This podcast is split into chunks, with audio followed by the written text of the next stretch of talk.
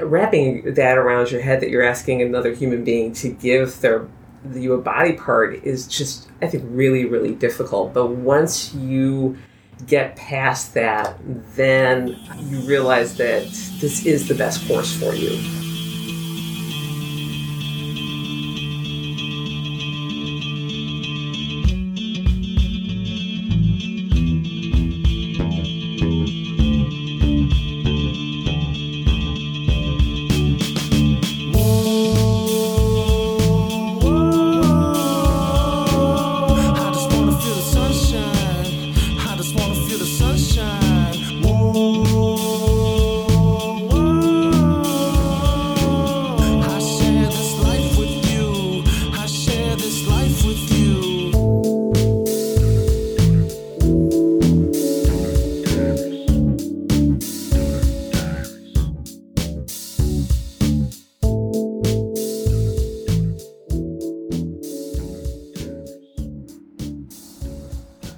Episode one of Donor Diaries.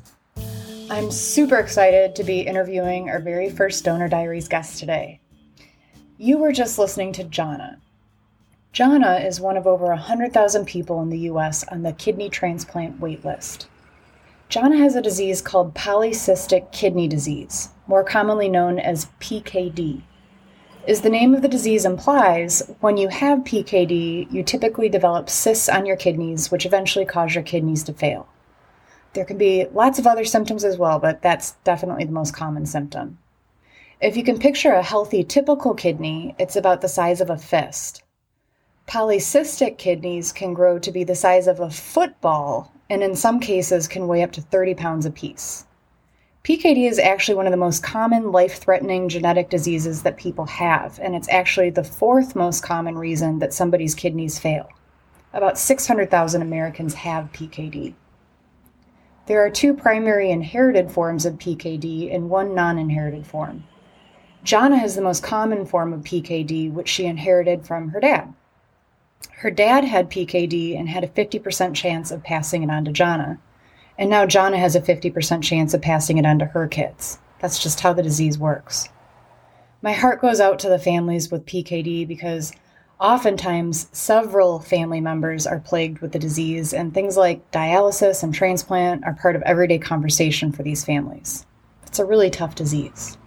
Johnna, thank you so much for being my first guest. I'm really excited to have you here.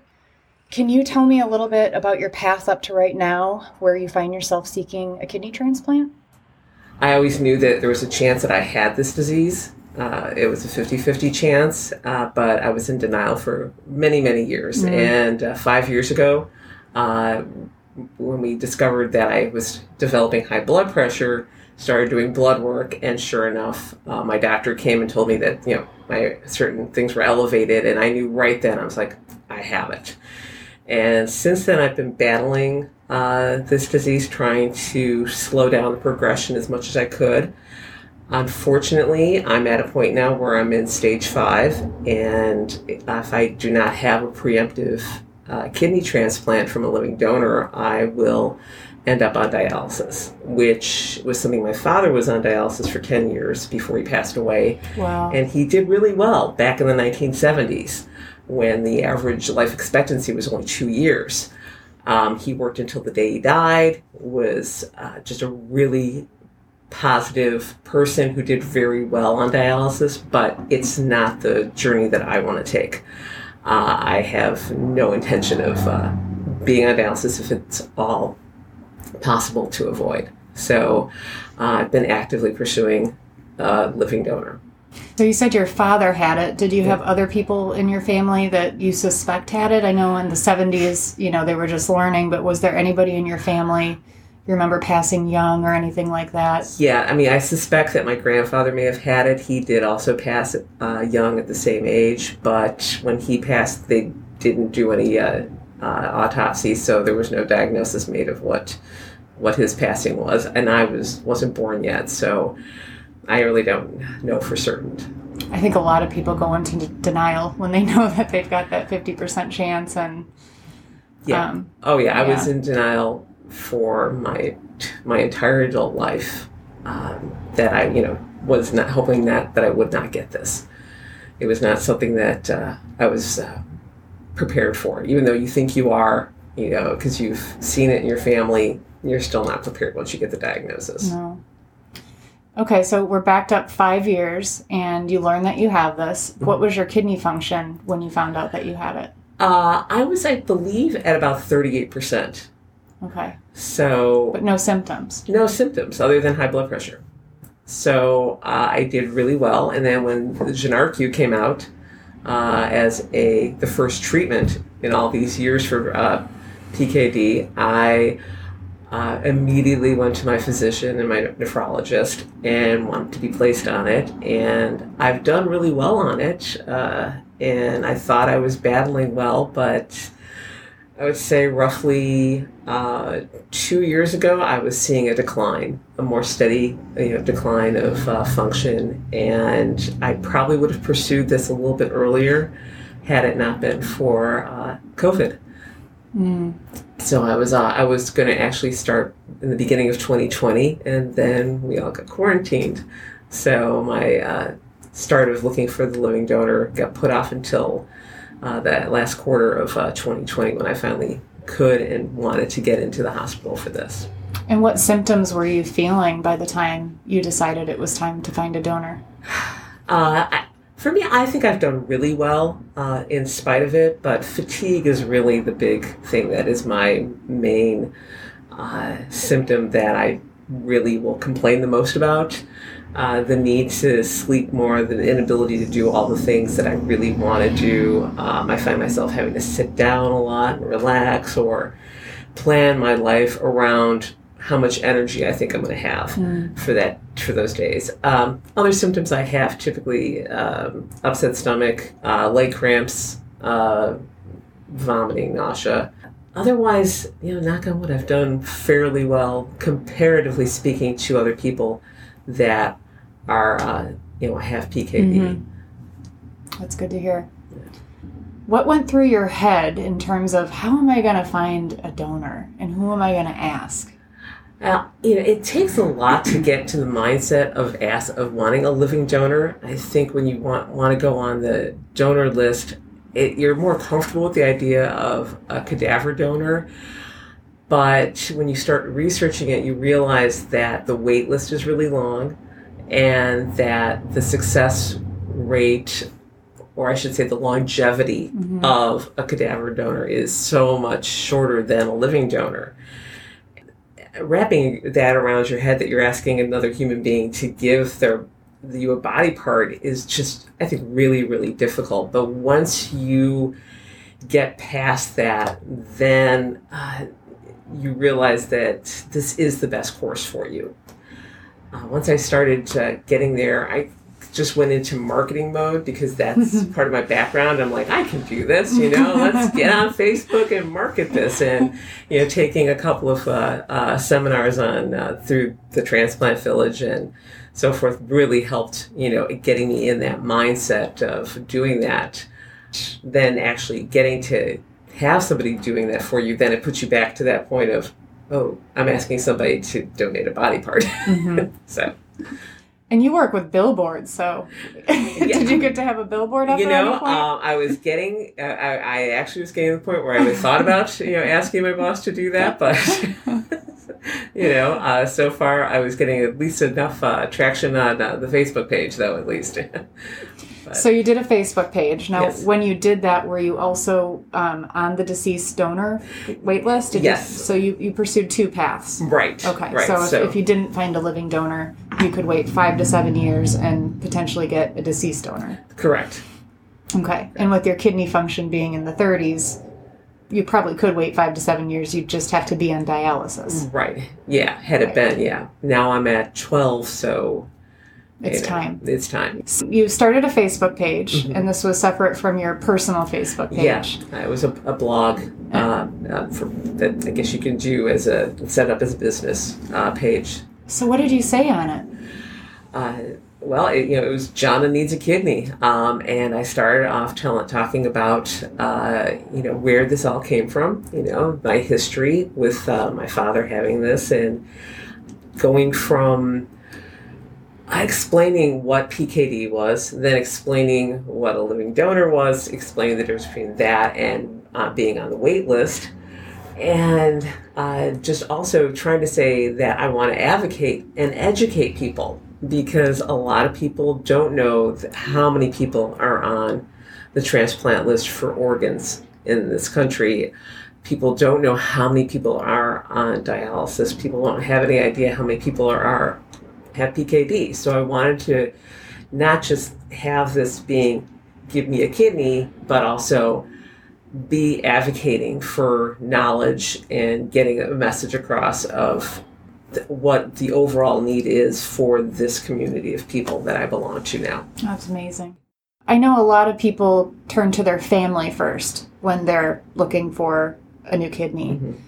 Did you look to family first, or was that something that you you felt you know would be too hard? Uh, What were your feelings about approaching family and, and other family members have PKD? So did that rule out people in your family as well? you know, unfortunately, I'm uh, I don't have much family to turn to on this. Um, my sister, who did not have PKD, uh, actually passed um, before I went on the uh, transplant list. She passed to something unrelated, and so she was aware that I had it.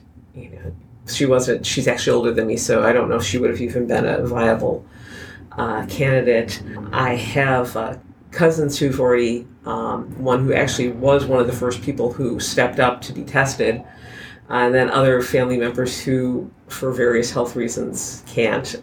Uh, to be honest, I didn't want my children to do this because same reason my father did not want me to transplant for him. Because if uh, you have PKD and you're diagnosed, it becomes a pre-existing condition. Yep. So forget getting life insurance, and let's be honest, we can't be sure what our health insurance system is going to be like 10, 20 years from now. So I certainly want did not want my children being part of this at all. And unfortunately, my husband uh, is not able to do it either, you know, due to health issues.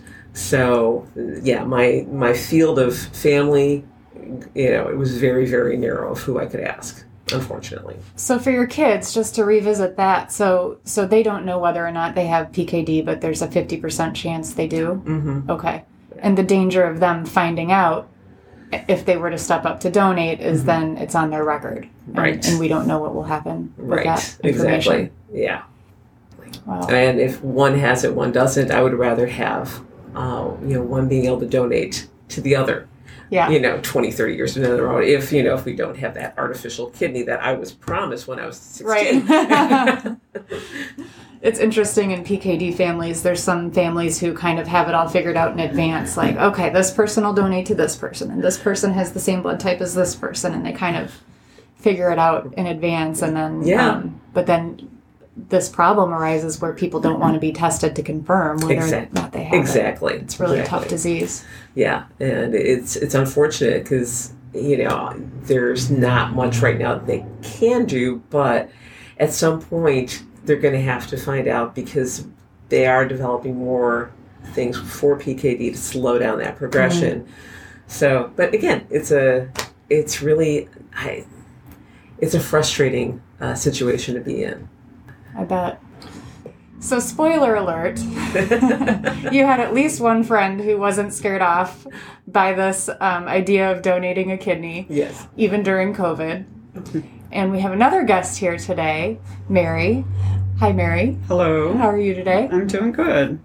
Can you tell me a little bit about how you became aware of your friend needing a kidney and how you processed that and what it was like to come to the decision that you wanted to donate a kidney to her? Well, I've known Johnna for like 30 years, so known about her dad's health issues and the possibility of her having the illness. And then when she found out, we were just all kind of trying to support her and watch her through this journey. And then discussing it with her, even like a couple years ago, I think, talking about being a donor, and you said to me, I really don't want to get a donation from a family or friend. And I was wondering if you said that to put me at ease, I wasn't able to do it, and just kind of left it at that. And uh, time continued on, and then we wanted to support her with her Facebook page and her blog, and keeping up to date with her through COVID. We have a group of friends. We were maintaining constant contact with each other, doing Zoom meetings as everybody else was, and watching her having a very difficult time just being on a Zoom call a couple of nights. And it's difficult to see mm-hmm. someone that you care about going through this. And uh, then we found out that her cousin was stepping forward, and then that didn't come through. Thinking, well, maybe I can do it. so I didn't even know what my blood type was, and I had the opportunity to donate blood for the first time in my life to find out what my blood type was. And I called Johnna. I said, "Hey, I'm Guess A what?" positive." I'm A positive too. That's what she said. I was like, "Oh, really?" I said, "Well, I'm going to fill out this questionnaire," and I said, "Let's just see where the journey takes us." And And were you like, no, no, no, you can't do that? You know, I don't. I I was a little just stunned, you know, that she was even mm-hmm. offering. So I was kind of a little speechless. I, I, I don't remember actually not. I was like, "Wow, thanks." You know. Do you need that phone number? wow. Did you? What was it like thinking through the decision? Did is it something you knew in your heart that you really wanted to do? Was it something you had to discuss with other people in your life first? Like, what was the actual decision of I'm going to step forward and see if I if I'm a match? I honestly didn't give it a lot of thought. I was just, I'm going to do this and see if we can help her. I talked about it with my husband, obviously, Mm-hmm. and he's totally behind this. Like I said, we're just gonna see where the journey takes us. I, I guess what I'm trying to say is the chances that I thought I would really be able to do this for you it's mind blowing. I feel like I've been here the whole time, and now it's come to light that I can do this. It's been very hard watching her go through all this illness and getting progressively worse.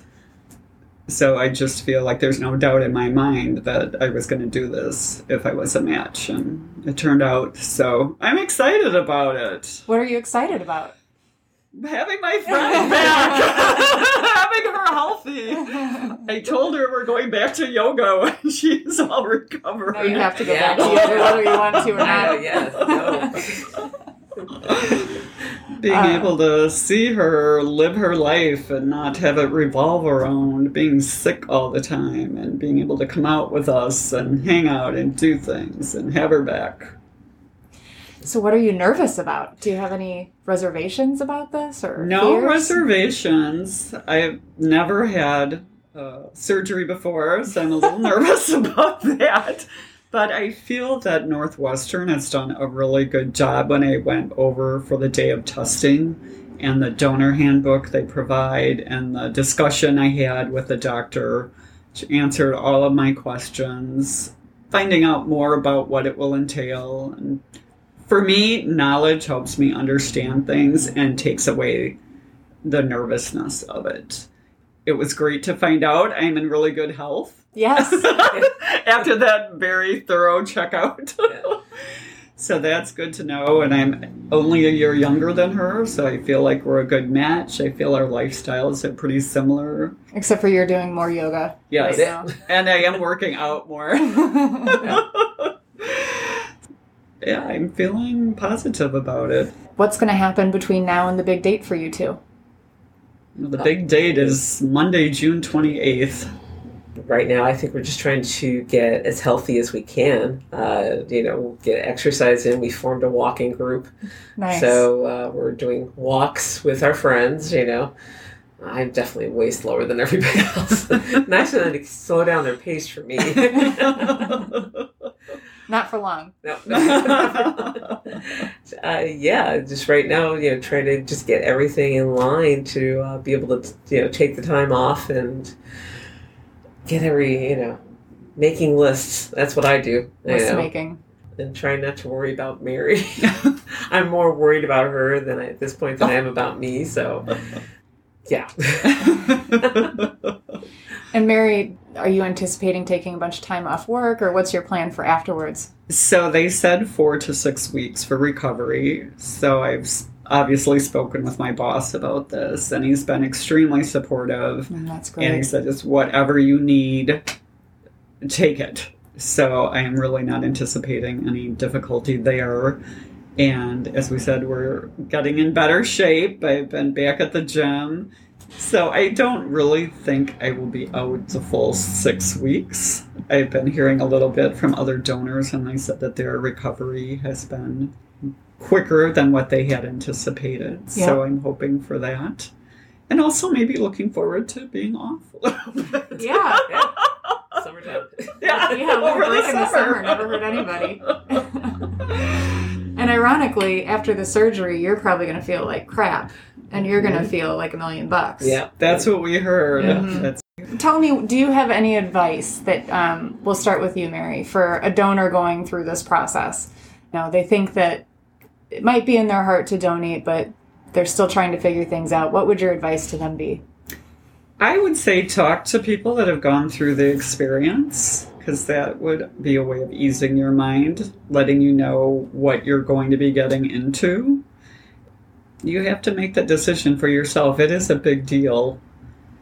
And you have to be comfortable and confident in your position and uh, know where you're going to be going. I Mm. have been a patient at Northwestern. All my doctors are there, and I feel confident nice. in their ability and learning that they've done normally about a hundred of these transplants a year. So that, and they've been doing them for a number of years, made my comfort level for me much higher. That's great advice.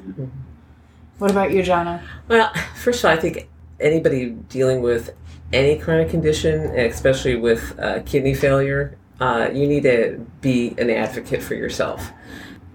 That's something that I've really done through this whole journey is, you know, make sure I'm educated on everything that's out there and then advocated. I'm, I'm the one that said, told my doctor that I wanted a living donor and that I was going to go and find a transplant and then, you know, center uh, did my research, you know, as to the different transplant centers here in Chicago uh, before I selected Northwestern, and uh, really, there's a lot of resources out there. You know, whether it be the Transplant Village, the Kidney National Kidney Foundation of Illinois.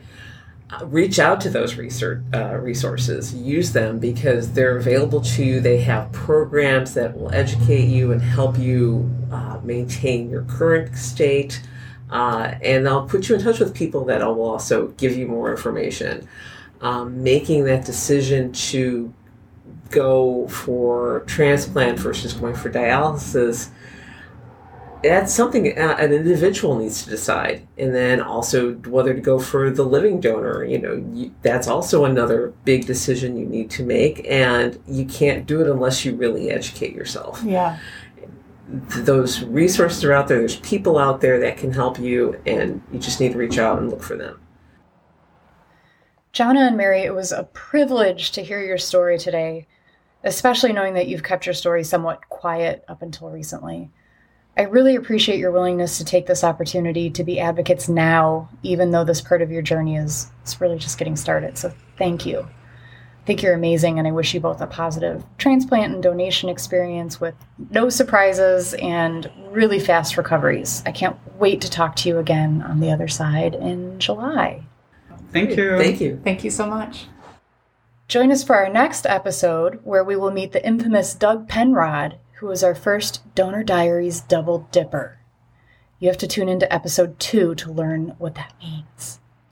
Later this season, we'll dive into the exciting world of transplant chains, meet some people who donated a kidney to a stranger, and we'll learn about donor disincentives.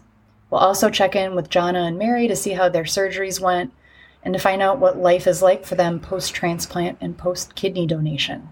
Lots of exciting content to come. This is Lori Lee. I am a living kidney donor and the creator of Donor Diaries with Matry River Productions, produced by Rob and Jeff Lee. For more information about Donor Diaries, visit donordiaries.com. You can follow Johnna's story at facebook.com forward slash Johnna Needs a Kidney. That's J O H N N A. For more information about PKD, you can visit pkdcure.org. For more information about living kidney donation, visit nkdo.org. And if you liked today's podcast, please make sure to subscribe at Apple Podcasts or wherever you get your podcasts so that as we drop episodes, you'll see them. And please like and share, spread the love.